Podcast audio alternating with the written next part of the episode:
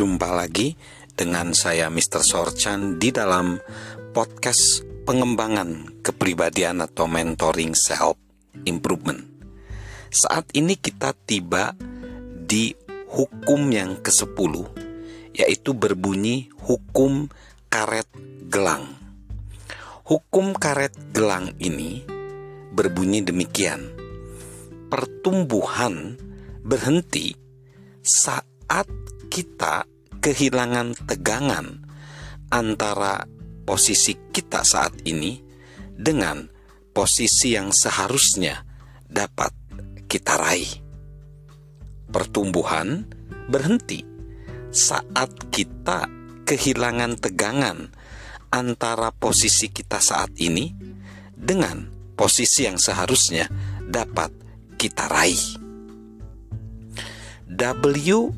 Somerset Maugem berkata, hanya orang biasa-biasa sajalah yang selalu berada di tempat terbaiknya. Saat John C. Maxwell masih remaja, dia menyukai olahraga dan merupakan atlet yang cukup lumayan. Dia mengenal olahraga basket di kelas 4 dan itu menjadi minatnya. Dia bermain basket selama di sekolah menengah. Dan seperti kebanyakan mahasiswa, dia juga aktif dan lumayan bugar. Di usia 20-an, dia terus bermain basket dadakan bersama teman-temannya dan menambahkan golf ke dalam rutinitas dia. Tetapi, saat dia mulai maju dalam karir dia dan memasuki usia 30-an serta 40-an, dia tidak lagi berolahraga dan memperhatikan kesehatannya sebagaimana seharusnya. Dan John Maxwell harus membayarnya karena saat berusia 51 tahun dia mengalami serangan jantung. Sejak itu, olahraga menjadi bagian rutin dari aktivitas dia. Selama bertahun-tahun dia berjalan atau berlari di atas treadmill, dia kadang-kadang berlari di padang golf saat bermain bersama sahabat-sahabatnya. Kira-kira 5 tahun yang lalu, John beralih ke olahraga renang dengan mencoba untuk meluangkan waktu selama 1 jam setiap hari untuk berlatih di kolam renang. Dan juga dia mulai melakukan pilates bersama dengan istrinya, Margaret. Fokus latihan-latihan ini terutama untuk membentuk kekuatan dan kelenturan otot inti. Untuk meraih kelenturan tersebut, ada suatu penekanan dalam peregangan fisik. Dan mereka, John dan istrinya, mendapati bahwa itu amat bermanfaat dan berguna. John percaya saat ini bahwa dia memiliki bentuk tubuh terbaik yang bisa dia raih selama 30 tahun terakhir. Nah, kita akan belajar tentang serangkaian peregangan.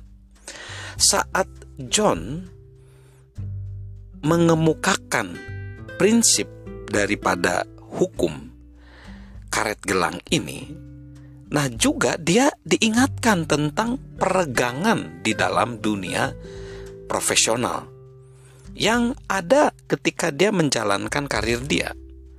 Salah satu kutipan favoritnya yang dia kumpulkan sejak dia masih remaja adalah gini kutipannya, pemberian Tuhan kepada kita adalah potensi. Pemberian kita kepada Tuhan adalah mengembangkannya. Nah, bagaimana melakukan itu? Dengan keluar dari zona nyaman kita, dengan terus-menerus meregangkan diri. Bukan hanya secara fisik peregangan itu, namun juga secara mental, emosional, dan spiritual. Hidup dimulai di ujung zona nyaman kita sampai ke sana dengan meregangkan diri. Ketika John menoleh kepada 40 tahun terakhir dan sebelumnya, dia dapat melihat bahwa banyak kemajuan yang dia peroleh dalam karir dia itu sebenarnya adalah pengalaman dari meregangkan diri. Kita dapat melihat beberapa di antaranya.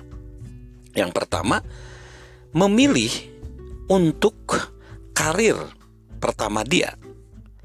Dia memilih untuk masuk ke karir pertama dia, di mana dia milih komunitasnya itu nggak mengenal ayahnya dia, karena ayahnya John itu adalah pengawas di suatu wilayah.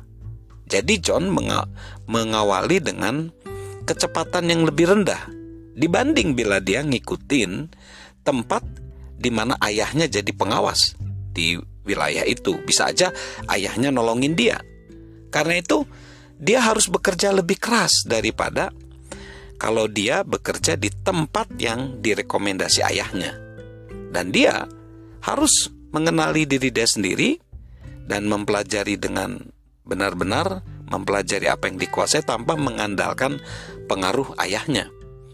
Dia percaya bahwa memilih karir tanpa pengaruh ayahnya itu membantu dia menentukan karir dia. Dia membulatkan tekad untuk bekerja keras, bersikap kreatif, menemukan cara-cara memimpin orang, dan mengembangkan komunitas dia. Dia mempelajari begitu banyak pelajaran kepemimpinan justru di tempat kayak gitu. Dan dia mempelajari cara juga untuk mengasihi orang lain dengan lebih baik. Lalu yang kedua, fokus untuk mengajarkan kepemimpinan. Saat John mulai berbicara mengenai kepemimpinan di pertengahan tahun 70-an, itu adalah topik yang nggak dibahas oleh banyak orang. Ada orang yang mengecam dia karena memusatkan perhatian kepada apa yang mereka anggap sebagai pesan yang aneh gitu. Sekalipun dia harus mengatakan bahwa itu aneh, tapi dia coba mengemukakan alasan-alasan. Dia ingin ngomong tentang kepemimpinan, tapi banyak orang yang mengecam dia. Jadi mengapa walaupun ada kecaman, John terus mengajarkan itu? Karena bagi dia bahwa kepemimpinan itu bisa diterapkan di berbagai hal kehidupan gitu. Jadi dia merasa bahwa pengalaman itu kayak meregangkan dia juga gitu. Lalu yang selanjutnya, dia belajar berkomunikasi secara internasional. Dia ingat pertama kali berbicara dengan menggunakan penterjemah. Itu terjadi di Jepang. Prosesnya nggak menyenangkan karena dia harus mengucapkan 1-2 kalimat di jeda. Dan kayaknya nggak enak gitu. Kayak gitu, berbicara lagi, berhenti lagi, begitu seterusnya. Dan tentu saja ada banyak perbedaan budaya yang dia perlu bridging, perlu dia jembatanin. Dia ngaku itu sulit banget. Setelah selesai berbicara, Margaret, istrinya John, menceritakan bahwa putri mereka Elizabeth yang saat itu berusia 8 tahun mendekatkan tubuhnya dan berbisik, "Ayah tidak begitu lancar ya?" Jadi bahkan seorang anak kecil pun tahu kalau dia nggak begitu terhubung dengan orang-orang yang hadir. John memang senang berkomunikasi dan hal yang termudah untuk dia lakukan adalah melepaskan saja pemikiran untuk berbicara di luar Amerika. Dia telah mempelajari cara berkomunikasi secara efektif dalam bahasa Inggris.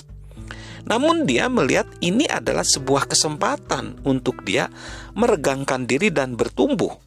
Dan mungkin suatu hari nanti dia akan memberikan pengaruh yang lebih besar. Dibutuhkan waktu hampir 1 dekade, 10 tahun untuk mempelajari cara untuk terhubung dengan orang-orang dari kebudayaan yang berbeda sambil memanfaatkan jasa seorang penterjemah. Namun hasilnya juga sepadan. Pondasi tersebut memungkinkan dia untuk mengawali organisasi dia bernama Equip yang udah melatih di lebih dari ratusan negara di seluruh dunia. Nah, kita akan lihat peregangan apa aja yang dialami John C. Maxwell selanjutnya.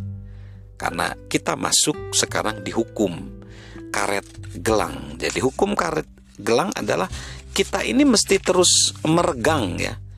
pertumbuhan berhenti saat kita kehilangan tegangan antara posisi kita saat ini dengan posisi yang seharusnya dapat kita raih. Salam sukses luar biasa, salam sehat selalu, salam bertumbuh senantiasa dari saya Mr. Sorchan.